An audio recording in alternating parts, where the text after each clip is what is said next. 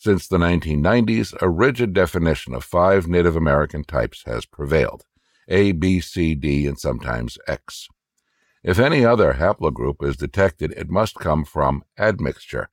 That's the thinking, anyway. That individual does not have a Native American lineage and cannot claim to be Native American from his or her mitochondrial heritage in no way, shape, or form.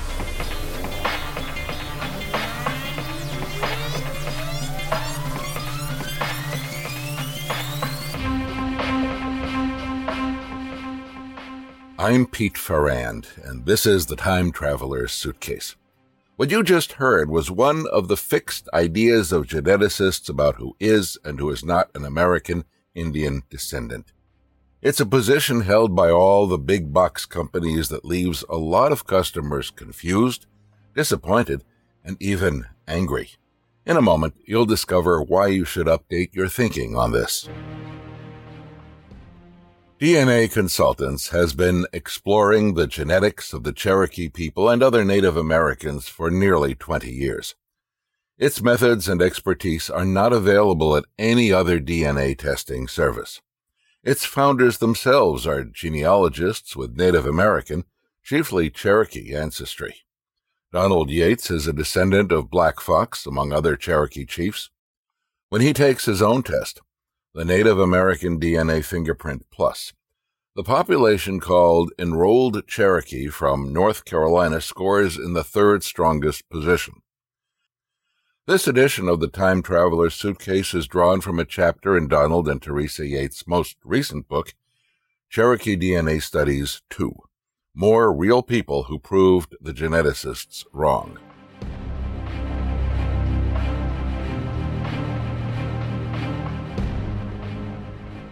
DNA Consultants is the sponsor of the Time Traveler's Suitcase. It's a company that has been promoting the biological history of indigenous tribes and other ethnic populations since 2003. Its forensic science matches you to populations, not people or individuals. Currently, the database has more than 500 populations from all over the world, as well as 65 native groups in North, Central, and South America.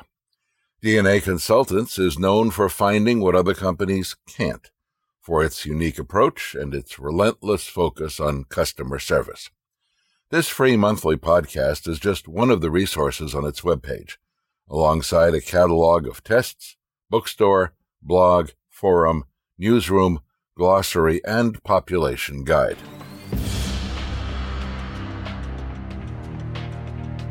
Who will police the policeman? Juvenal, Roman poet. When I moved to the North and began my adult professional life, I used to tell new acquaintances I was part Indian. The invariable response was frequently, Funny, you don't look like an Indian. What do Indians look like? I would ask. In the same spirit, we are going to see in this chapter what Indian mitochondrial DNA looks like.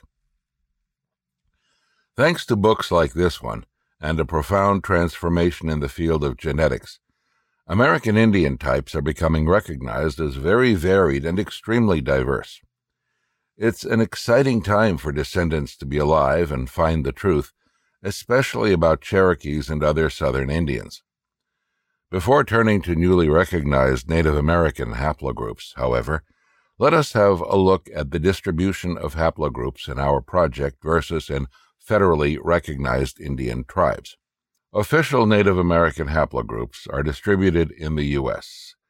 The range goes from a high in eastern tribes like the Mohawk and Cherokee, where they represent more than 90% of all haplogroups reported, to Americans at large self identifying as white or Caucasian, where they account for only about 1% of haplogroups. These statistics leave out haplogroup X.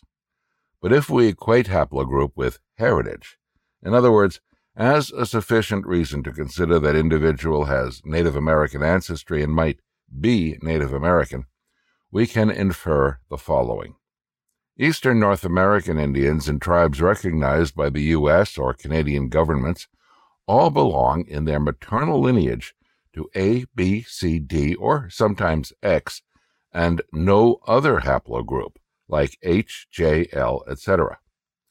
Only Indians and federally recognized tribes are included in these genetic surveys. Any haplogroup not found to be A, B, C, D, and sometimes X is rejected by those drawing up the sample, e.g., H, J, L, etc. Only Indians in geographical locations where federally recognized tribes live are studied.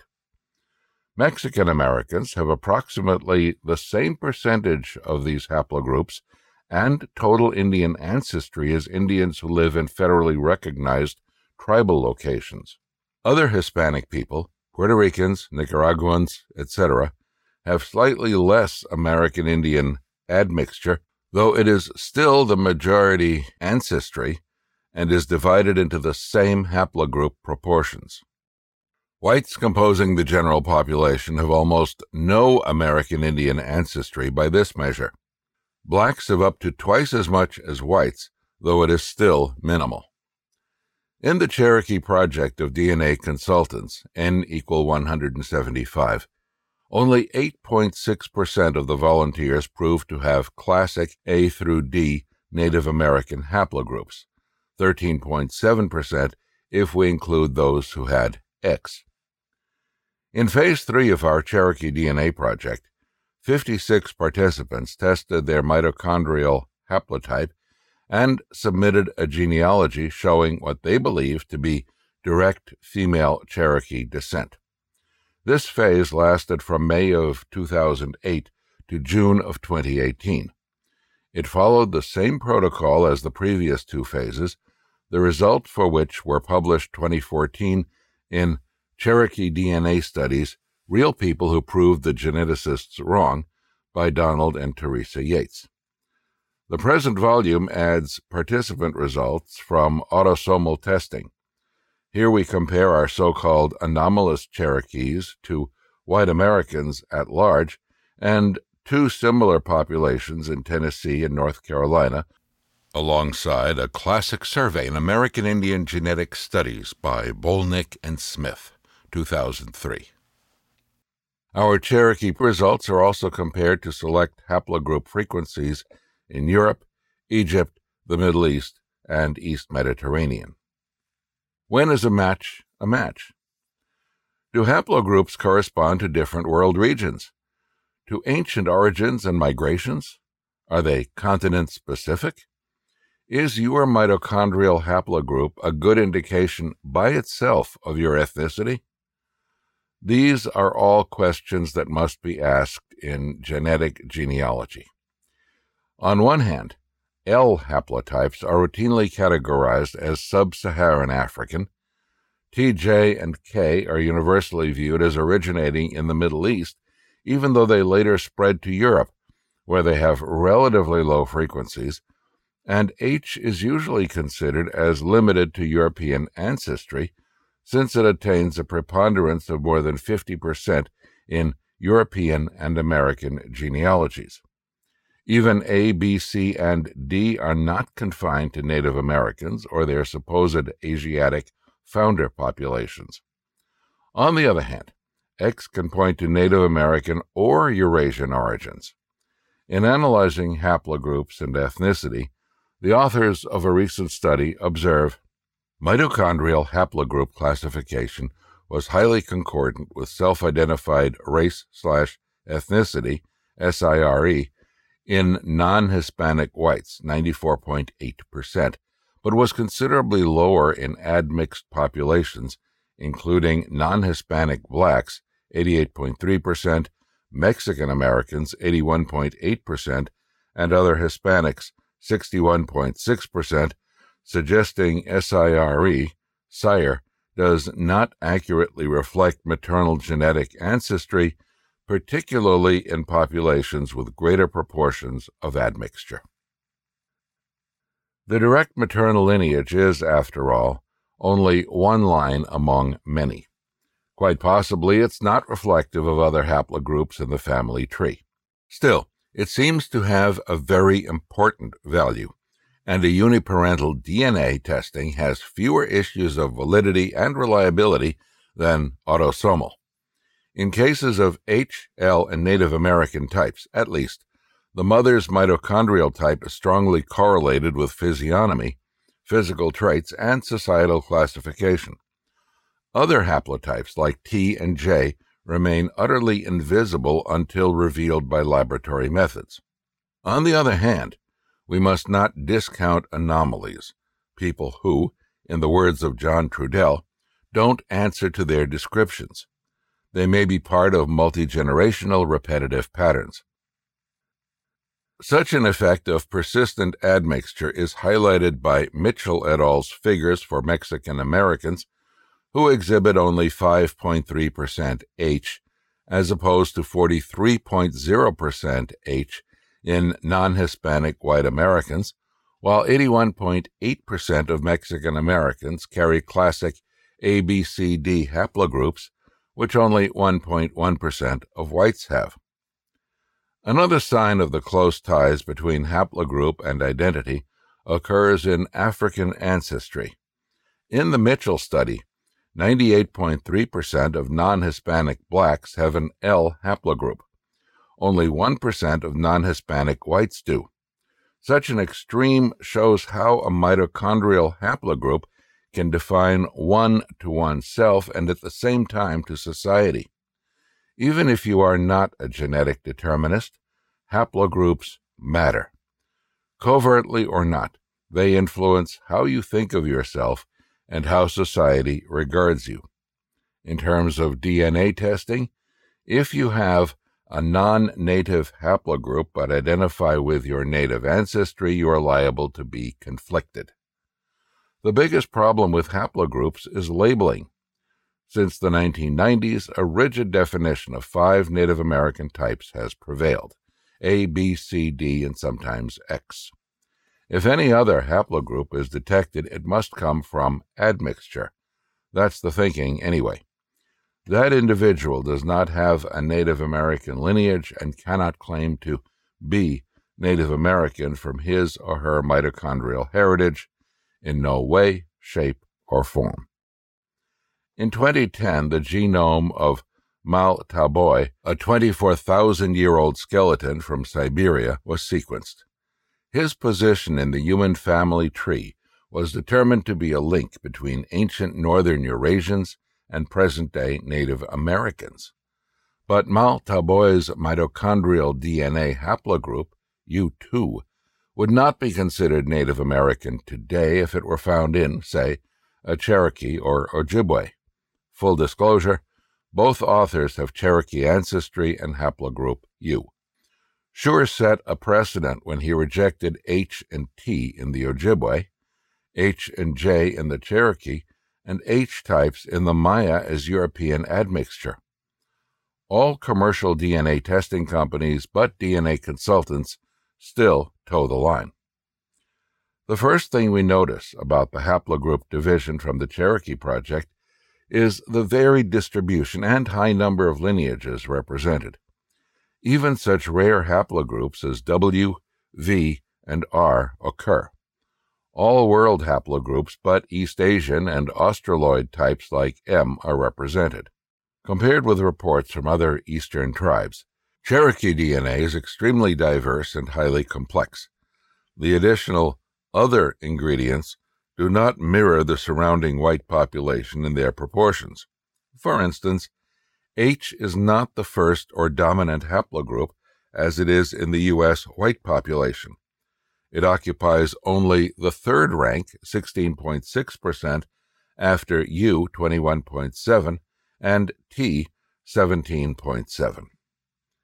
At the conclusion of the second phase, we wrote, as in Phase 1, a Middle Eastern type, haplogroup T, emerged as the most common lineage, 19.4% in Phase 2, 22.7% overall in the project, followed by H, U, and J, all Eurasian types. Sub Saharan African haplogroup L, 9%, was prominent as a minor category. Old Europe haplogroups I, N, V, and W occurred in small amounts and should be considered strikingly new, unreported signals of authentic Cherokee ancestry. Phase 3 data augmented but did not much change the picture of Cherokee diversity. The cumulative evidence now portrays the Cherokee people and their descendants as an unusual, very different ancient population originating from outside the southeast pre Columbian region. Whether the exotic strains of Cherokee genetics are due to recent, colonial, ancient, or primordial admixture has to be decided on a case by case basis. The Cherokee, next to perhaps Puerto Ricans, are the most mixed people on earth. The Cherokee anomaly was predicted as early as the study Unexpected Patterns of Mitochondrial DNA Variation Among Native Americans from the Southeastern United States. In that paper, Deborah Bolnick and David Smith of the University of California at Davis wrote None of the Muskogean speaking populations, however, appear particularly closely related to the Cherokee, a southeastern Iroquoian speaking population. One branch in the haplogroup B network contains one Cherokee and one Chickasaw, but, as mentioned before, that branch may be the result of independent parallel mutations and not common ancestry. The other Cherokee haplotypes are all relatively distant from the other southeastern haplotypes. PCA results and FST comparisons also differentiate the Cherokee from the other southeastern populations. These results may suggest that the Cherokee did not originate in the southeast, which would be consistent with archaeological evidence supporting a recent migration of the Cherokee into the southeast from the Great Lakes region, or Cherokee oral traditions that suggest they came from the Ohio Valley. Genetic data from prehistoric Great Lakes and Ohio Valley populations which are currently being analyzed, are needed to help resolve this question. The deep seated multi ethnic character of the Cherokee is clear from the haplogroup distribution in our study. If the diversity of European haplogroups were due only to recent admixture, as Schurr, Bolnick, Smith, Malhi, and others would have it, one would not expect such a result. The frequency of H would hover around 50%, as it does in Europe. Middle Eastern and Old Europe types like T, J, K, X, and U would not be so prominent. The picture is similar for the central band of Cherokees in Lawrenceburg, Tennessee, and Lumbee Indians of North Carolina. Hunting haplotypes. While the branches on the human tree can point to broad ethnic connections, the twigs, haplotypes, are the most important evidence we must look at in combining genetics with genealogy. Note that the J2B1 haplotypes for 3.8 and one other participant exactly match. This is because they are sisters, Ava Fink and Julie Burton, who live respectively in Nebraska and South Dakota.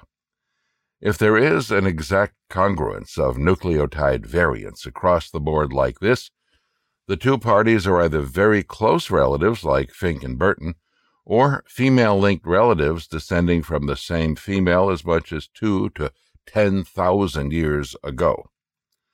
We are not interested in fuzzy matches, close but not exact matches that may be good for sales and social media engagement, but do not really cut it. Most companies and studies use consensus definitions for haplotypes, that is, approximate rather than exact and complete matches by mutation. Do you want to be descended from a real, concrete ancestor or a theoretical and composite one? The difference was pointed out by Martin Richards and other leading lights in the field, but no one really knows how well the various companies followed that advice. Likewise, there is today no really clear, unified notation system. The C haplotypes in participants 2.66, 3.40, and 3.62 are not perfect matches, but one or two mutations off. At some point downstream from a common female ancestor who probably lived thousands of years ago, to judge by the mitochondrial clock, they added or lost a mutation or two compared to the original configuration, which can only be guessed at.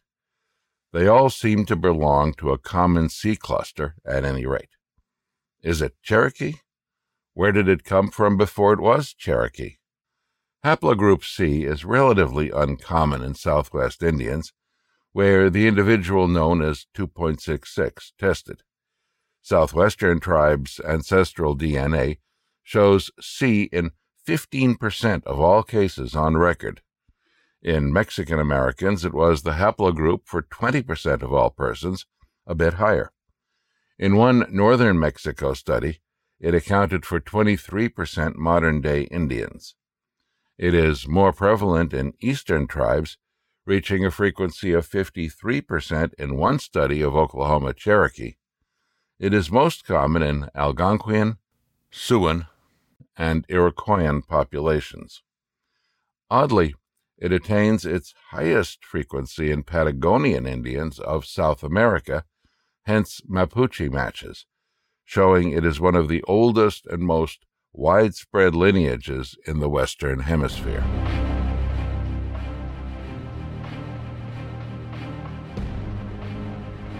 We've been listening to an analysis of the DNA of Cherokee descendants who tested their female only, or mitochondrial DNA lines, that is, their mother's mother's lineage.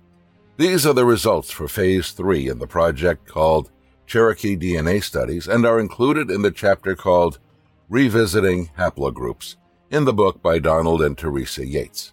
You can find all of the Yates' books on audible.com, Amazon, and most booksellers worldwide, as well as the company's own bookstore on its website at www.dnaconsultants.com.